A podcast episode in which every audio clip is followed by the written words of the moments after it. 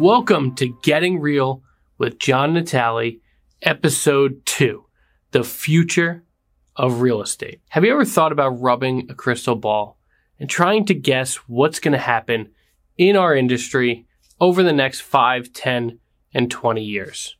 This episode right here is going to start to give you some clarity about what's going to happen over the next year, over the next three years, five years, 10, and 20 years in our industry. Things are changing and they are changing fast. I don't have to tell you that. You already know it and you can feel it in your bones, especially if you've been in this industry for a little bit. It'd be really hard to describe where we're going without first at least diving into a little bit about where we've been as an industry over the last 20 to 30 years and talk about what's going on right now.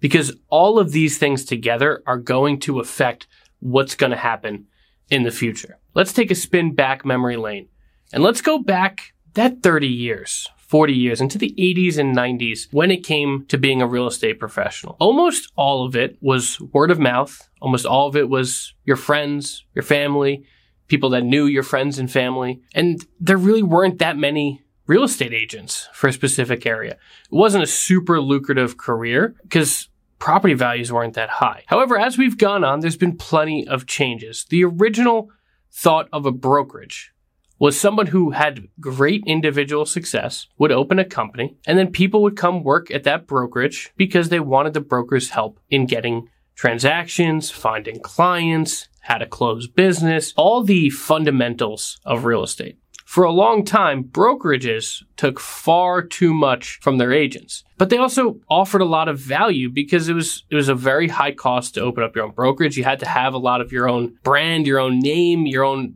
you know insight into the local community before you could open up a brokerage. And then they started franchising them. And over the 80s, 90s, popular franchises like Coldwell Banker, Century 21 gave rise. And those brokerages really first started the whole franchise model that allowed brokers to kind of, you know, franchise their individual office. And as you went on, individual brokers continued probably taking too much money from their agents, and that gave rise to a low cost alternative. Now, some may not think of them as low cost alternatives, but the two biggest that came up in the 90s, 2000s, and especially to prominence in the 2010s, were Remax and Keller Williams. Remax and KW, what they did was basically say, hey, we can run this franchise model, but we can do it for a lot less from our corporate side of things. And let's just get more and more agents into our model. So Remax did it first. Remax kind of replaced those old 50-50 brokers. And then after Remax, Keller Williams kind of not necessarily replace them, but offered a different model where you could cap and you could make 100% of your commissions. And that's why Keller Williams exploded over the late 2000s and 2010s. And then right from that point, which we'll get into because this is present day, has been the rise of virtual brokerages. So KW and Remax, what they kind of capitalized on was the old brokerage model. The virtual brokerages that are prominent now are capitalizing on that old franchise model. They're saying this is too tired and too old. We can do things for cheaper and we can do things for better. And that's what's really happening in our industry today from a brokerage standpoint. And it's important to understand how all that kind of happened because it's what's leading to what's happening now and what's going to happen in the future. You see, the broker used to be everything what brokerage you were at. You talk to somebody who's 75 years old and they'll tell you about days where they would just walk into a broker's office, say, Hey, it's Natale Realtors. I love John. I'm just going to walk in there and whatever agent I get, it's going to be great. But that hasn't really been the case in, I don't know, 20, 25, maybe 30 years.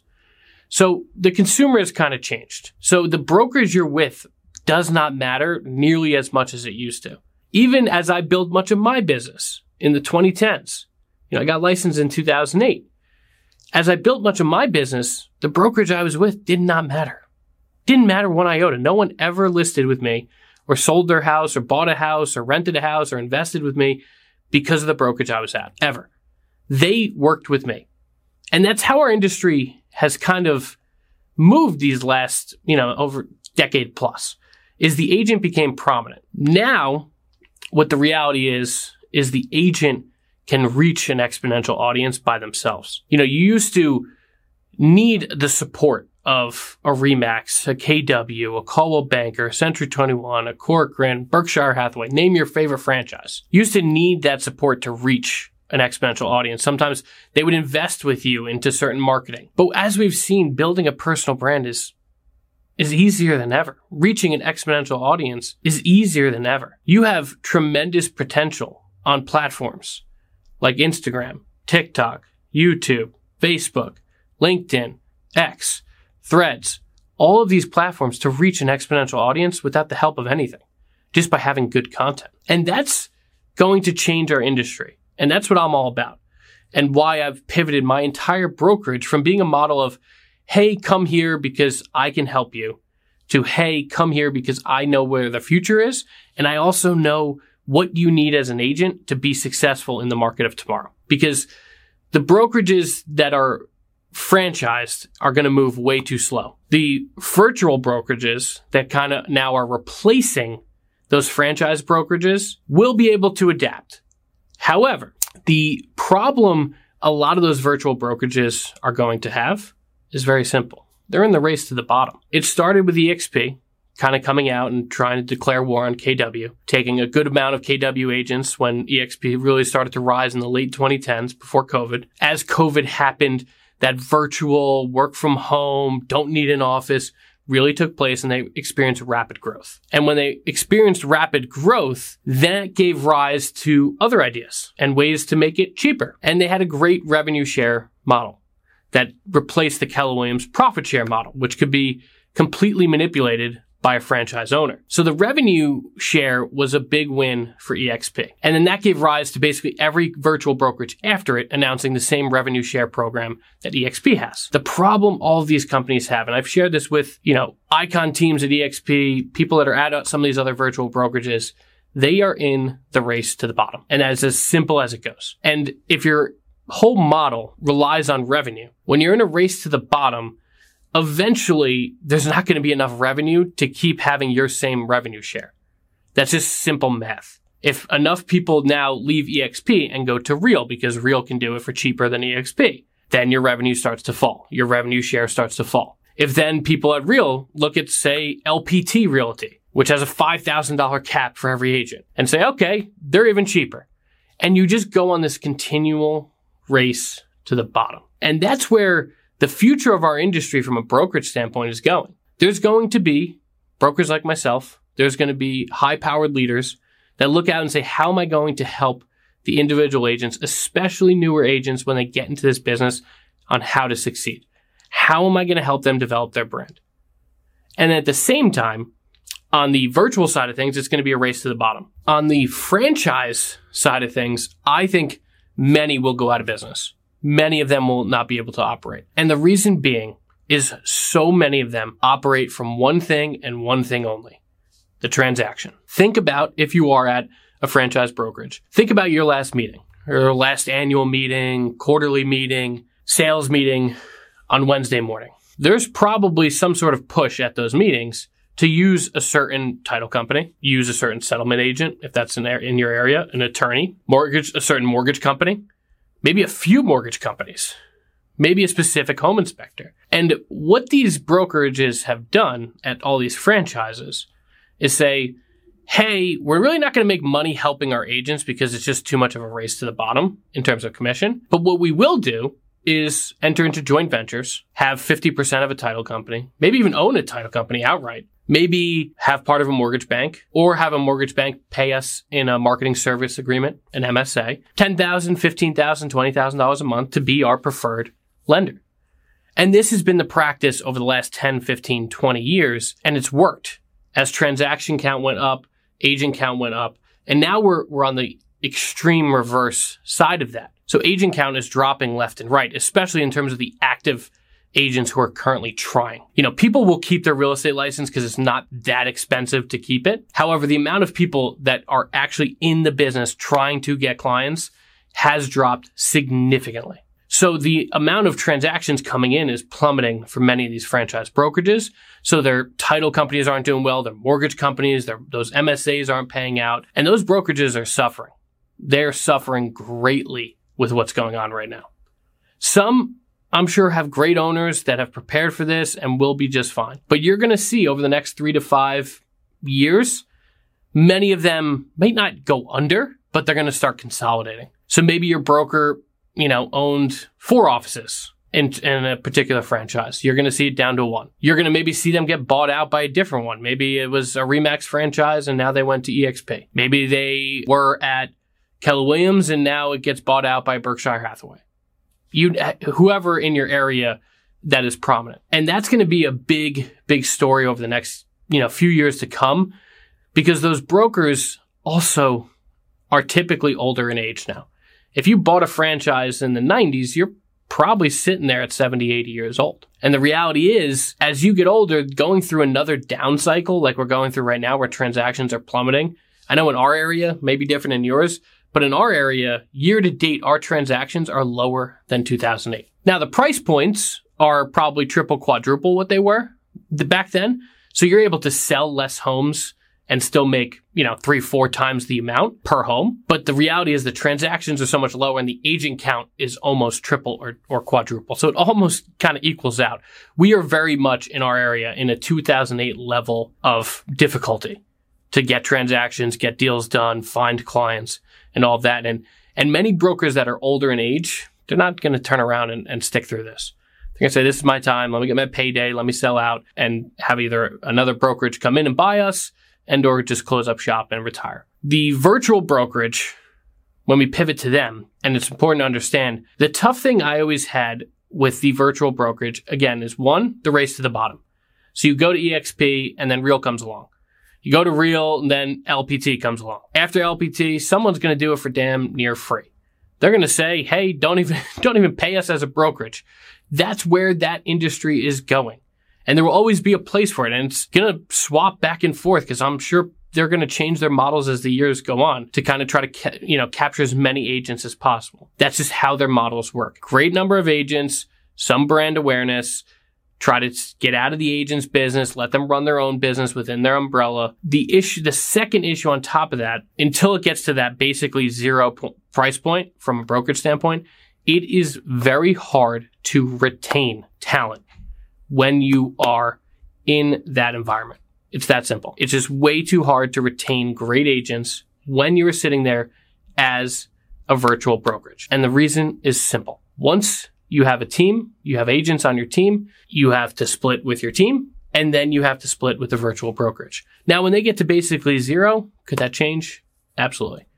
However, for right now, when you're at an EXP and you have, say, a 70 30 split on your team, and then EXP takes another 20%, you're basically at a 50 50 split. You're right back in 1992. And that's the problem so many team leaders have in retaining talent. It's easy to recruit. It's easy to get people there. People need an industry leader, and there's so many great ones running these teams. But it's that retaining talent that becomes very, very hard when you have that environment. All while this is happening, the reality is is the personal brand from the individual agent is becoming more powerful than anything out there when it comes to independent brokers, franchise brokers, or virtual brokers.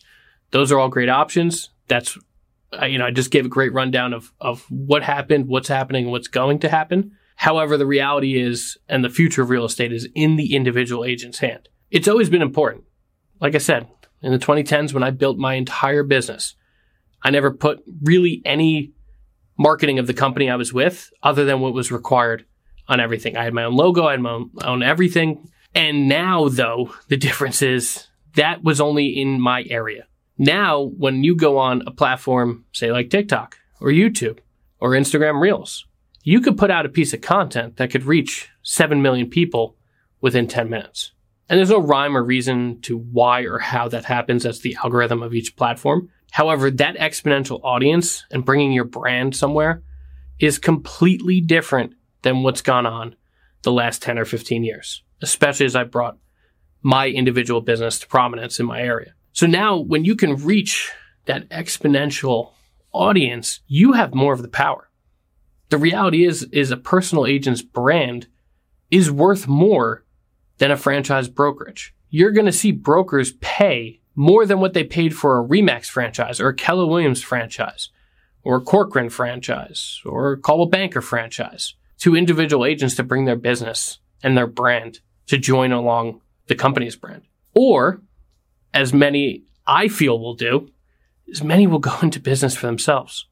They'll say, okay, why am I going to have a really hard time retaining talent? Why am I going to bounce from one virtual brokerage to the next to see, make it all seem like they're the best and then just take all my revenue share I'm making somewhere and then have none of it when I go to the next company. And then I have this endless cycle of, of moving companies as it gets cheaper and cheaper on the virtual side. They're going to say, okay, if I just plant my roots, I just establish my brand here, the opportunity to recruit, retain, and grow your world is exponential compared to where it's a constant turnover cycle when you're at another company.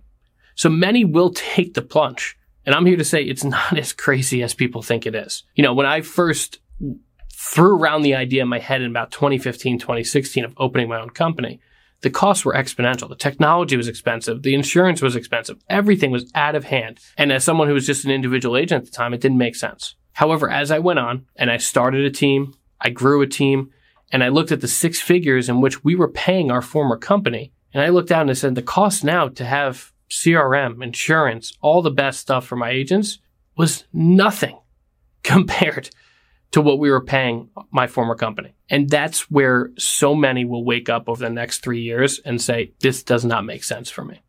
No matter where you are, you could be at an independent brokerage, you could be at a franchise brokerage, you could be at a virtual brokerage that is super low cost. The reality is you still can't retain talent year over year, year over year, year over year, like you would if you had your own company. So many agents that have these mega personal brands will be able to do it themselves especially ones who really do do the right thing, treat people right, don't have to worry about getting sued left and right. Yes, you do need to know an attorney uh, just in case something crazy happens. However, you know, if you're someone who has gotten sued 10, 15 times in the last six years, yeah, you probably should stay with a different brokerage. You probably shouldn't be on your own because you're opening yourself up to legal responsibility for all that. However, if you're not, the opportunity to be in control of everything is vital, especially when you're growing your personal brand. Because you're seeing it, I'm seeing it day in and day out. These franchise brokerages and even independent brokerages to a certain degree are starting to put down and shun agents' personal brands. They're saying, you know, don't put out that type of content. That doesn't shine well here. Where I'm saying the exact opposite. As someone who's a leader of a company, I'm pushing my agents to develop their personal brands, have their own logos, have their own design, have their own color scheme, do their thing. Because as a leader, that's what you have to kind of do in this business it's turning from more, the brokerage model is turning from the business of, hey, let's get as many agents as possible so we can sell it back to title companies, mortgage companies, attorneys, home inspectors, moving companies, all these ancillary businesses to, hey, let me find the people with the audience because those people that have an audience are unbelievably talented and they can bring their audience to our brand and I can help those agents grow their brand. So the broker is going from this person who necessarily, you know, 30, 40 years ago helped agents with their brand to now showing how to leverage a personal brand to agents, help them grow their personal brand, help them reach that exponential audience. And that's where it's a huge difference of what's happening uh, through many of my competitors in this area. Most of them are sitting back and saying, I'm not, I'm not going to learn how to do TikTok. I'm not going to sit on YouTube. I'm not going to develop a podcast not going to show my agents how to invest. I'll just do it myself. They're not sitting there doing the things that I think successful brokers will do. Successful brokers will help agents develop their personal brand. And then if they want to take that brand, there's an umbrella under which they can continue growing, especially with my company. And that's going to be where brokerages go. They're going to go in several different directions, but you're going to have virtual brokerages on a race to the bottom. Eventually, someone's going to basically do it for free. That's, there's just no doubt about it. With AI, with all this stuff, you are going to have a brokerage that basically does it for free, somehow shares some of the revenue that comes into the company, will probably go public and all this and use most of that corporate money to pay off how they're actually running the whole scheme. On the other side, many franchise brokerages are going to go out of business whether they consolidate down to one office from the four or five they have now, whether they get bought out, whether they just close up shop, they're going to go out of business. The independent brokers out there, I think are going to start growing. I think the ones who are super successful, not up there in age so they don't understand it, But the ones who go out for business for themselves, take control, they're going to be the ones who win because they have what no one else has, and that's flexibility. Where many of these other companies, no matter where you are, if you're trying to grow your team, grow your business, grow your life, you are under someone else's umbrella. Where when you have your own team, your own control, you don't have to, you know, call up to corporate to maybe have a little bit of a different commission model. You don't have to call up to corporate to put out a TikTok. You don't have to call up to corporate to give home buying advice. The independent broker, in my opinion, will win day in and day out. I think agents that run a very high level business at the virtual brokerages will win because the, again, the costs are going to keep coming down for them. And if they don't want the financial responsibility month in, month out and the legal responsibility, that will be where they land. But many of the other places won't exist.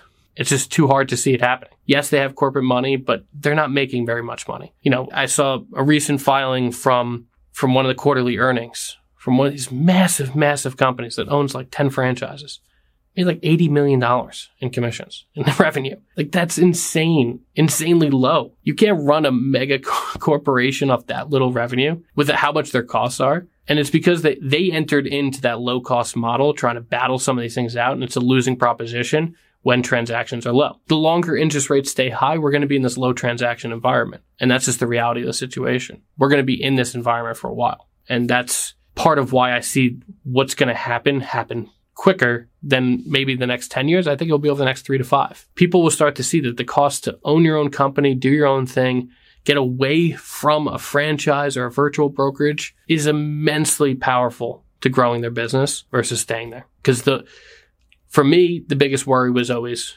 financial responsibility, taking on the overhead. Another thing was the legal responsibility. But again, if you, you know, I've never been sued in 15 years in selling real estate. Not that I won't ever be sued or someone at my company be sued, but everyone who comes here gets trained by me. So they're going to share a lot of the same values and, and how to operate business and how to make things right, even if you do screw up that I do. And that's, you know, takes away a lot of that legal responsibility as well. And as you kind of go down the numbers, it just makes financial sense. That's not even the tax side of things, which I'm sure I'll get into on an episode on why it is so efficient tax on a tax basis to own your own company versus being a 1099 and running a team at another brokerage. All at the same time, all these different things are going on. One thing that will 100% speed up this whole process is the current NAR lawsuits. Now, if you don't know, you should, but at the same time, a quick rundown is basically in three different states, there's lawsuits against NAR, Keller Williams, Remax, massive franchises, anywhere, basically stating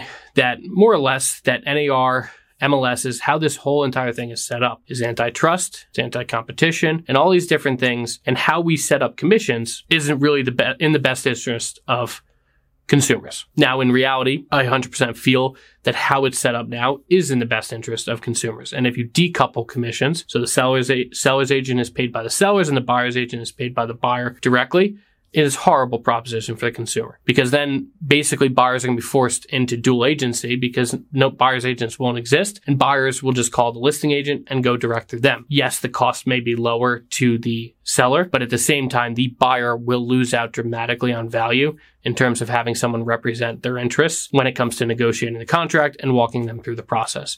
They will be completely alone outside of an attorney who may be charging a flat rate to close it, but has, yes, legal responsibility for the client, but not fiduciary responsibility like us agents do have. So decoupling the commissions is not good for the consumer. However, the practices of NAR, especially with everything going on right now with all the sexual harassment lawsuits and all this crazy stuff coming out now, does not look good. And the way MLS oper- MLSs operate is not fantastic either. Like I want to give you an example. When you join your MLS, you are forced to join NAR. You cannot belong, at least in ours, belong to our MLS without being a member of the National Association of Realtors. A common misconception is when you're a licensed agent, a real estate salesperson in a state, you are also a licensed realtor. That's not the case. National Association of Realtors is a trade union. You can join it and tip it. Technically, you can join it if you want to. But as a brokerage, if I were to say, you know what, I don't want to be a part of NAR, I can't belong to my MLS and we can't put our listings in the MLS. That is antitrust,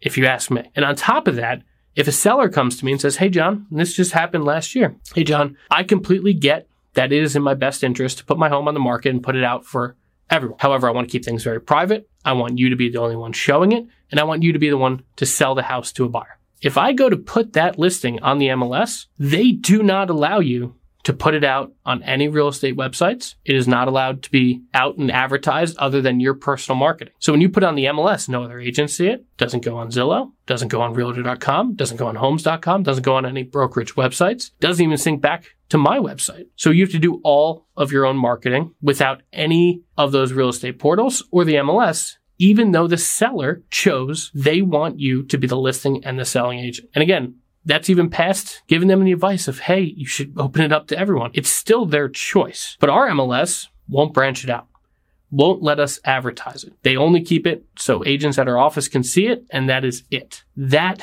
in of itself is anti-competition because no matter what we all argue, we just talked about the virtual brokerages on the race to the bottom. If someone comes along with a model where they only represent the seller and there's no buyer's agent commission offered and they want to take the whole thing, they should be able to. Let the market dictate that. That's okay. And if you're scared of that, then you need to get into a different industry because these lawsuits have a very good chance of going through in some capacity. You just saw Anywhere settle for, oh, you know, over $85 million.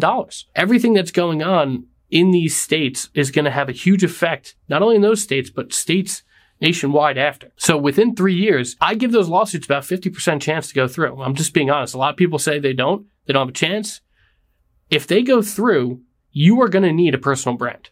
There's no doubt about it because you're going to see MLSs go, at least not in the capacity they're in now. They're going to go either under or they're not going to have nearly as much value because brokers won't have to put listings in the MLS. Everything will be kind of direct to websites. You'll end up just putting it into a list hub that will go to Zillow, Realtor.com, Homes.com, brokerage websites, and the MLS won't nearly matter as much. You're going to be in charge of the marketing and in charge of bringing the buyers in because the buyer's agent most likely will go by the wayside. Do I think that's great? No. But also, I don't think the practices of NAR and the MLS is being antitrust and anti-competition have been great over the last 10, 15, 20, and honestly 30, 40 years. So there's definitely some reckoning that's going to be happening. And if that happens, here's why your personal brand will matter more than anything in the future of real estate. Your personal brand will offer you the chance to go to a seller's table and say, Hey, you, one, you already know me. You watch all my content. You see me all day in and day out multiple times a day. But number two, I have 30,000 followers on Instagram. I have 20,000 on TikTok. Here's my engagement for my last seven listings. Here's how we sold it from this direct TikTok lead. Here's how we sold it on YouTube. And that agent is going to win the business because it's no longer like, Hey, we're going to list your house. We're going to put in the MLS